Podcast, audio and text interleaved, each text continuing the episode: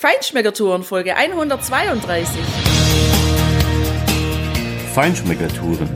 Der Reise- und Genuss-Podcast für Menschen mit anspruchsvollem Geschmack von Bettina Fischer und Burkhard Siebert. Hier lernst du außergewöhnliche Food- und Feinkostadressen, Weine und Restaurants kennen. Begleite uns und lass dich von kulinarischen Highlights inspirieren. Hi, hello. Nice to meet you und schön, dass du wieder bei uns bist. Heute zeigen wir dir ein ganz besonderes Hotel in Virginia. Ein Südstaatenhaus, das an einen Bombenklassiker der Filmgeschichte erinnert, Vom Winde verweht. Wir berichten dir, wie es uns in diesem klassischen Haus gefallen hat. Es ist das Haus, das Thomas Jefferson für seine Tochter Martha und ihren Mann gebaut hat und liegt auch nicht weit weg von Monticello, dem Landsitz von dem dritten Präsidenten der Vereinigten Staaten von Amerika. Und wir berichten dir natürlich auch live von einem abendlichen Dinner, was wir hier in dieser außergewöhnlichen Location, in dieser außergewöhnlichen Atmosphäre und einer besonders guten Küche genossen haben. Außergewöhnliche Atmosphäre, finde ich, das trifft es total, weil wenn man so diese Stadt Charlottesville verlässt in Richtung Südosten und man dann von diesem, ja, Highway ist es nicht, so eine, aber schon eine, also eine größere Landstraße, dann rechts abbiegt zum Hotel The Clifton, dann ist man auf einmal wirklich schon beim Einbiegen in diese Schotterstraße in einer ganz anderen Welt. Ruhe herrscht hier. Und es ist unheimlich schön für die Augen, das anzusehen, weil man fährt mit dem Auto auf dieser weiß geschotterten Straße so ganz leicht den Berg oder den Buckel hoch, ja, und dann sieht man schon linker Hand eine wunderschön angelegte Rasenfläche, ganz sauber gepflegt, als ob man auf dem Golfplatz wäre. Drumherum ist ein Blumenbeet und vor allem sieht man das wunderschöne weiße, aus Holz erbaute, herrschaftliche Haus von diesem, ja, wirklich grandiosen Architekten Thomas Jefferson. Schon allein die schattenspendende Fassade, die eben oben ein langes Dach hinauszieht an 4 großen haushohen Pfeilern über beide Stockwerke, das erinnert einen natürlich total an diesen Film Vom Winde verweht. Ich habe übrigens gelesen, der ist jetzt neu übersetzt worden, das heißt jetzt dann in der neuen Übersetzung nur noch Vom Wind verweht.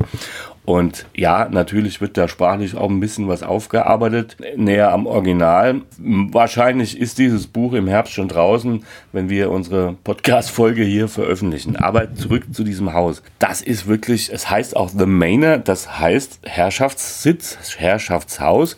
Und so ist es auch einfach, weil das ist auf einem Hügel, ja, also ein großes Plateau, wenn du von dieser Straße ab wegfährst. Du fährst also mal direkt durch Bäume durch, du siehst das Haus von der Straße absolut nicht und dann kommst du auf diese riesen Auffahrt und siehst dieses Haus, was auf diesem Hügel thront und nach allen Seiten geht es quasi ein bisschen bergab, also das ist jetzt kein Riesenberg, das ist sondern sanft abfallend und in diesem Haupthaus, da gibt es natürlich auch ein paar Zimmer. Wir hatten ein schönes Zimmer in einem der Cottages neben dem Haupthaus. So schön, ja, mit Natursteinfußboden, mit den Original-Backsteinen, aus denen das hier gemauert ist, schön weiß angestrichen, mit weiß gestrichenem Holz, auch eine Natursteindusche. Also richtig stilvoll, richtig Atmosphäre ist hier. Super schön gemacht und Blick ins Grüne. Also das ist schon mal einfach vom Wohngefühl her ein ganz tolles Erlebnis. Aber in diesem Haupthaus, da gibt es natürlich noch viel mehr. Ja, erstmal wird man überhaupt schön empfangen, bevor man in dieses Haus reingeht, weil da stehen rechts und links davor diese typischen Schaukelstühle, die auf der Veranda sind, die sind dann in dunklem Holz. Und wenn man diese dunkle, schwere Holzeingangstür dann auch öffnet, dann steht man in einem sehr schön künstlerisch arrangierten, in blau, türkis gehaltenen Raum, wo dann auch die Treppe, die offene Holztreppe zu sehen ist, die eben nach oben geht in die Zimmer. Zur rechten Seite kann man dann in einen grün gestalteten Raum eintreten, wo 2 schwere, dunkle Holzschreibtische stehen und wo die Rezeption quasi ist, was auch so erstmal gar nicht so richtig als Rezeption erkennbar ist, weil das viel mehr nach einem Büro aussieht im Grunde. Das fand ich auch schon mal sehr schön.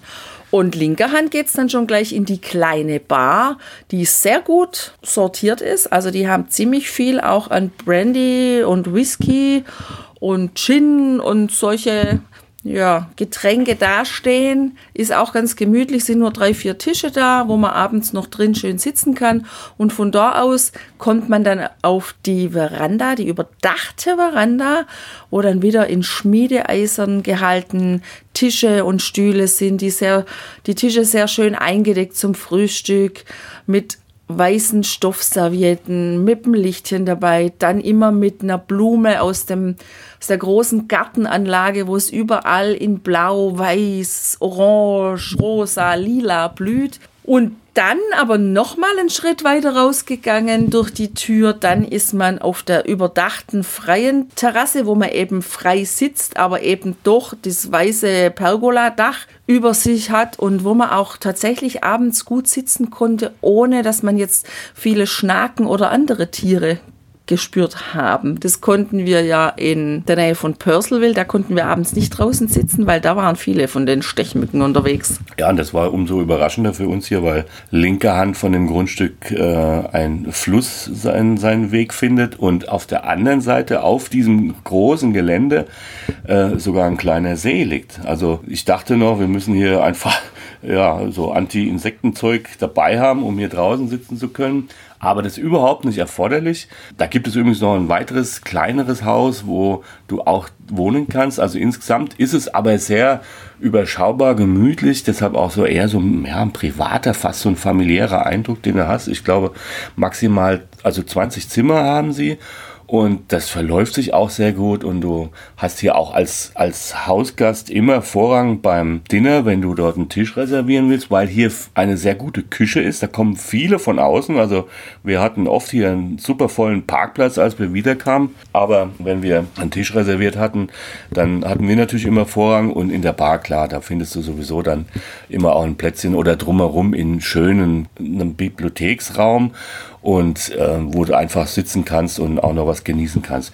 Und diese Küche, also das Haus ist 1799 erbaut und die Küche ist genau noch an dem Platz, wo sie damals auch war. Du kannst sie von außen einsehen und da ist ein wunderschöner Kronleuchter innen drin. Der hängt über der Bar dort und deshalb haben wir uns noch gewundert, wow, da haben sich die Köche aber ihren Arbeitsplatz super schön eingerichtet, haben sie auch, aber es hat natürlich noch einen anderen Bewandtnis damit, denn dort ist so der sogenannte Chef's Table, das heißt, du kannst an einer Bar maximal 6 Personen um die offene Küche, die in diesem Raum offene Küche, sitzen und da ein Menü genießen und den Köchen bei der Arbeit zuschauen, was ich natürlich auch mal gemacht habe. Natürlich habe ich da mal reingespickelt bei der Frühstücksküche. Das war auch überhaupt kein Problem. Ganz netter Koch drin, der uns da auch mit tollen Eierspeisen versorgt hat. Und da hängen halt auch wunderschöne bronzene Breter und riesige große Töpfe da an der Seite und von der Decke. Und ja, da ist auch totale Ruhe. Das haben wir immer so mitgekriegt. Die arbeiten da ganz sauber ihr Programm ab. Es sind ja auch nicht so viele Plätze im Restaurant. Deshalb musst du dich da einfach sputen reservieren oder eben von außen buchen. Du kannst auch im Weinkeller oder in anderen Räumen des Hauses Private Dining machen, also sprich geschlossene Gesellschaft sozusagen. Natürlich eine tolle Atmosphäre im Weinkeller, der ordentlich bestückt ist. Ja, die Küche ist exzellent. Über die werden wir dir jetzt gleich berichten. Aber vorab gehen wir noch zum Schwimmen, weil die haben auch ein echt schönes Schwimmbad. Ein paar Meter weg vom Haupthaus liegt ein kleines Schwimmbad und da sind dann auch wieder, also ein kleiner Pool, nicht Schwimmbad. Schwimmbad wäre ein bisschen übertrieben. Ein kleiner Pool, da sind Handtücher da, da hat es schöne Liegestühle mit einer dicken Auflage, wo man ganz bequem liegen kann. Und dahinter ist ein richtig großer Holz. Boden verlegt mit einem riesigen weißen Zeltdach. Also die haben auch viele Hochzeiten hier wohl. Kann man bestimmt ganz toll heiraten, weil wir haben in der Zeit, wo wir da waren, ein paar Mal ein paar Frauen gesehen, die hier ihren Rundgang gemacht haben und sich die Hochzeitslocation angeschaut haben. Und manchmal haben wir dann auch vor dem Frühstück schon einen kleinen Rundgang, einen kleinen Durchgang im Pool gemacht und waren dann auch hungrig.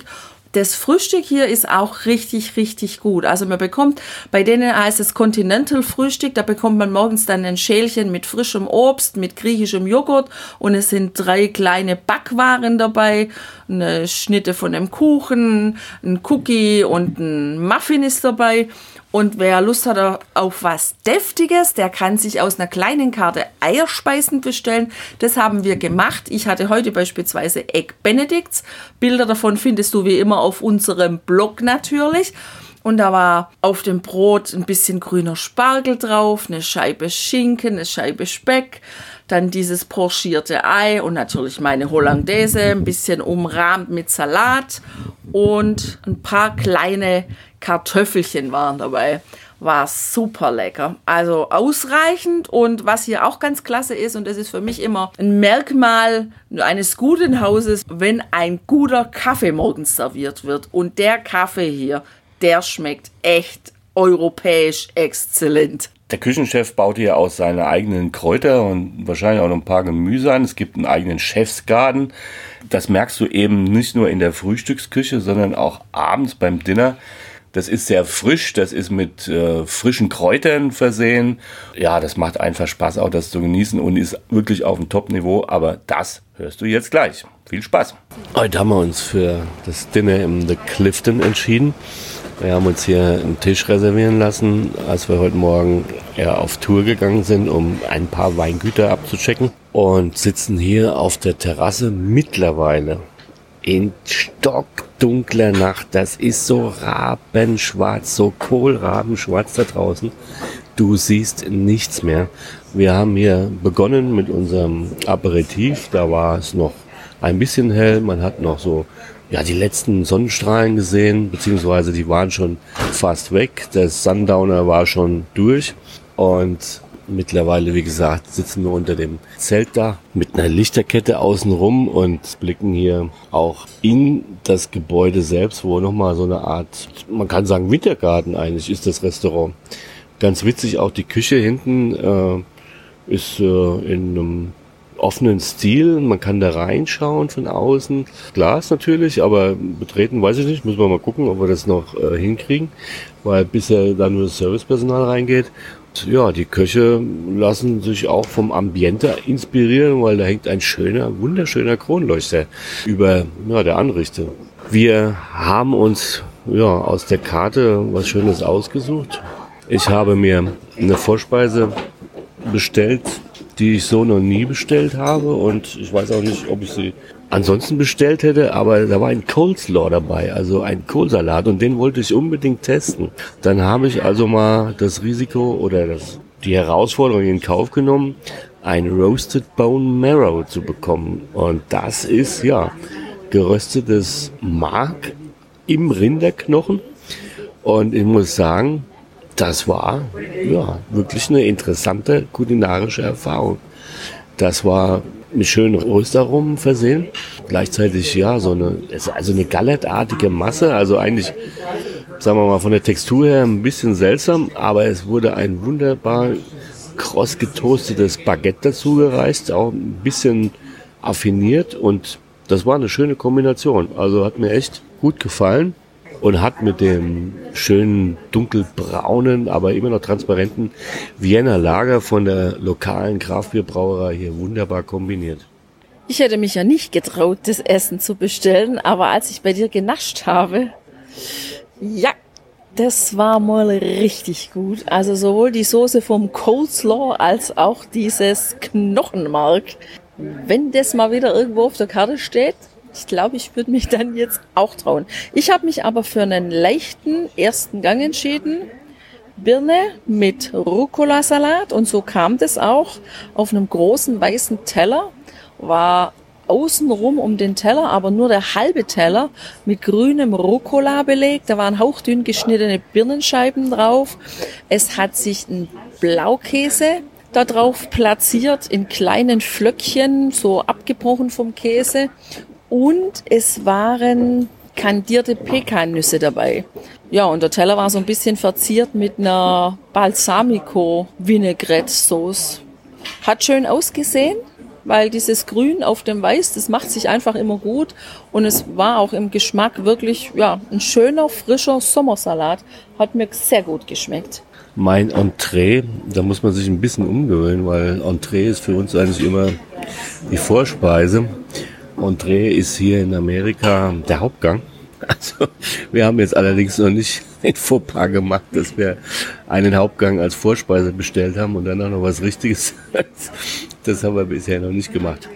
Aber nur deshalb, weil ich erstmal nachgeguckt habe, was Entree überhaupt heißt. Ja, für mich war das sonnenklar, dass das da ja der Einstieg ins Essen ist. Gut, ich habe anhand der Preisgestaltung vermutet, dass es sich eher um einen Hauptgang handeln würde. Und ja, dann haben wir gemeinsam rausgefunden, was es wirklich ist. Ist auch gut so. Mein Hauptgang war also eine Lende vom Lamm mit Merguez-Soße, ja, an einem Süßkartoffelpüree mit verschiedenen, mit Snap-Peas, was immer das auch sein mag, weiß ich nicht. Frühlingszwiebeln und Grünkohl und noch Chimichurri und allerlei Leckereien drumherum. Das war wunderschön angerichtet.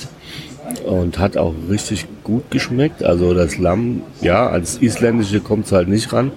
Das tut aber keines auf dieser Welt. Aber es war richtig gut. Die Merguez-Wurst war aufgebröselt, also nicht als ganze Wurst, auch nicht in Stücken, sondern sie war aus dem Darm ausgelöst und so als wie ein Ragout oder ein Hackfleisch an der Seite drapiert.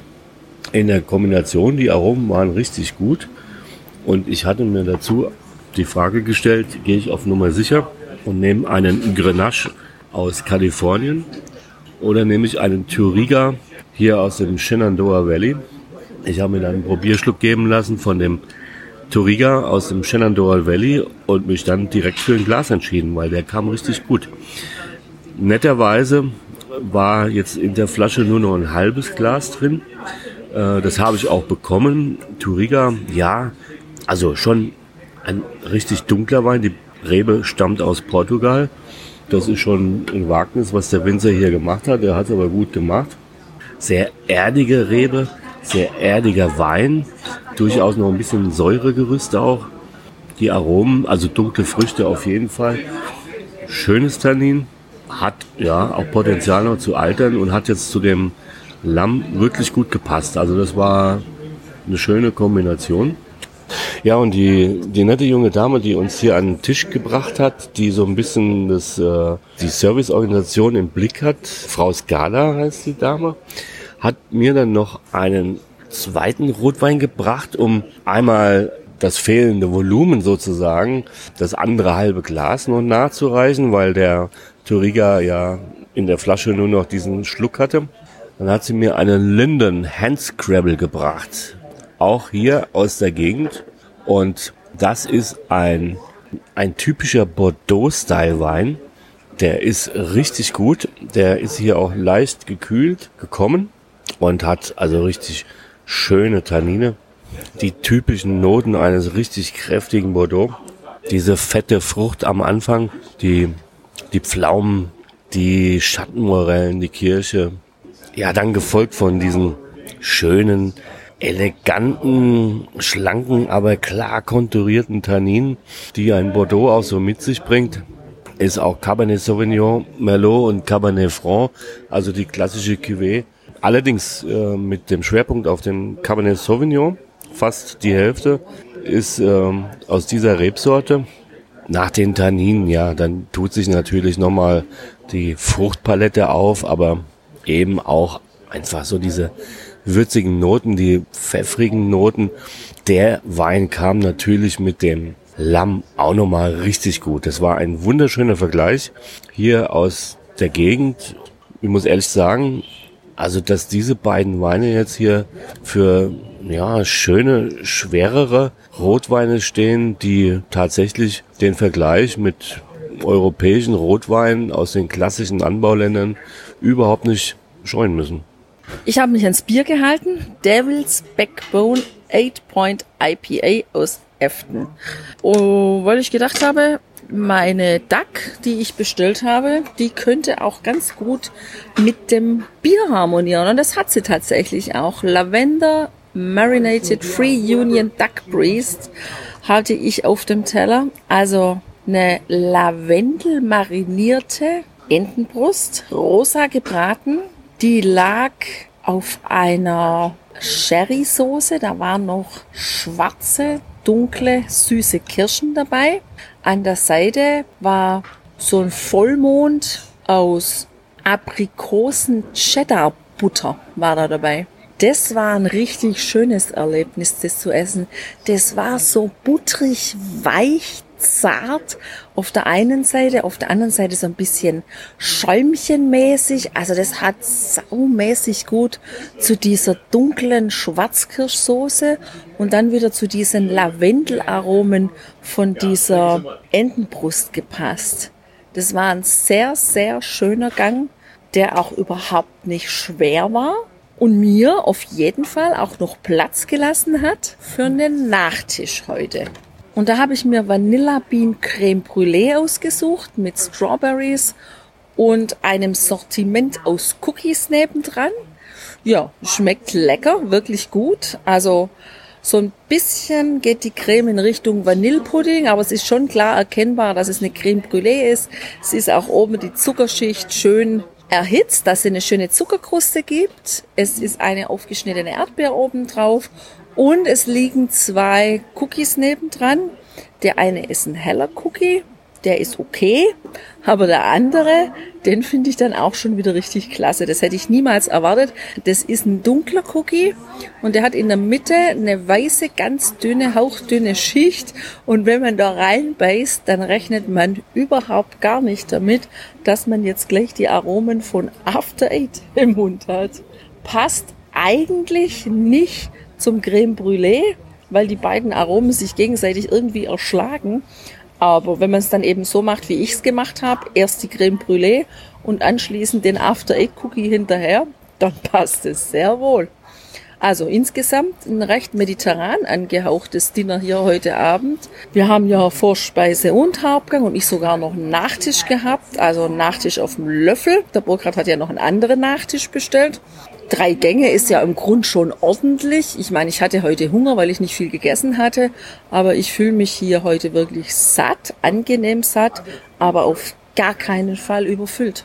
Ja, Tina, und jetzt fällt mir gerade ein, dass ich vorhin eigentlich was ganz anderes noch sagen wollte. Nämlich die Frau Skada ist ja eine Podcaster-Kollegin von uns, wie wir jetzt gerade dann eben auch herausgefunden haben, weil wir haben ja erzählt, warum machen wir die tollen Fotos hier von dem ganzen Menü und so weiter. Dann hat sich herausgestellt, sie hat eben auch einen Wein-Podcast, I'll drink to that. Dann war ja klar, dann war High Life und wir hatten erstmal viel Spaß und viel Gesprächsstoff und wir haben noch ein paar tolle Tipps von ihr bekommen. Die werden wir in dieser Woche noch versuchen, irgendwie abzuarbeiten und wir werden mit Sicherheit noch das eine oder andere nette Gespräch mit ihr führen können, wenn sie da ist. Auf jeden Fall werden wir natürlich auch in den Podcast reinschauen und von Wein versteht sie was, sonst hätte sie mir nicht diesen tollen roten noch an die Seite gestellt. Ich hatte ein Dessert im Glas. Ich war auch nicht unbedingt so voll von dem Essen. Das waren sehr angenehme Portionen für amerikanische Portionen, so wie wir sie bisher kennengelernt haben, auch durchaus ja eher europäisch normiert, eher europäische Größenordnung, also nicht so wahnsinnig riesige Portionen.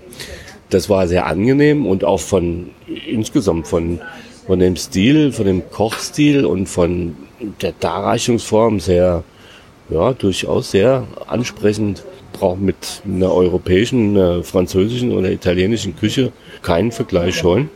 Das ist richtig gut. Trotzdem habe ich mir noch eine Überraschung gegönnt und habe mir einfach mal einen Whisky bringen lassen. Und ja, ich habe hier einen Bourbon im Glas. Wenn du Bourbon hörst, vergiss einfach, was hier ja starke 100 Kilometer südwestlich von Charlottesville in einer ganz großen Distillerie produziert wird. Das sind einfach Welten dazwischen. Und dieser Whisky, ja, der ist so filigran, eher schon anmutend wie ein Single Malt. Er hat wunderbare Karamellaromen. Man hat einfach diese wunderschöne Getreidenote in einer sehr schlanken Textur. Also nicht dieses, ja, so üppige, vollmundige, überbordende, was ich sonst von einigen Bourbons so kenne. Ja, ist eher ein schottisch anmutender Whisky für mich. Ja, mit Noten auch von Vanille jetzt. Fast rosinige Noten.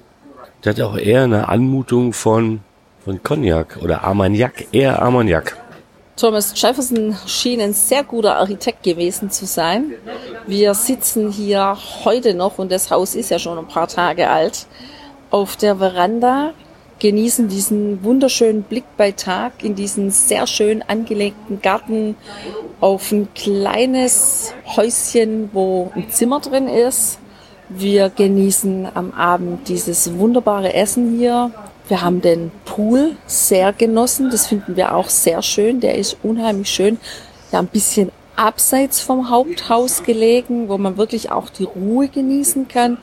Und insgesamt, obwohl dieses Haus ja sehr nah an einer großen Straße gelegen ist, ist hier wirklich totale Ruhe angesagt. Wer Charlottesville oder natürlich den Monticello Wine Trail besuchen will und nach einem anstrengenden Wine-Tasting oder vielleicht 2, 3 am Tag wieder die Ruhe genießen will, der, glaube ich, ist hier absolut richtig. Und den Tag mit einem schönen Dinner hier ausklingen lassen und dann noch dem Absacker an der Bar, das ist wirklich Südstaaten-Lebensart hier in Virginia, die wir sehr genossen haben und die wir als unheimlich angenehm und ja, durchaus auch europäisch vergleichbar finden. Also ein bisschen mediterran anmutend, auf jeden Fall von den Temperaturen her sowieso, aber auch kulinarisch wirklich gut ist. Ja, und mit diesen Impressionen hier aus dem The Clifton und aus Charlottesville sagen wir für heute Tschüss. Lass es dir gut gehen, genieß die Zeit und bis bald. Ciao.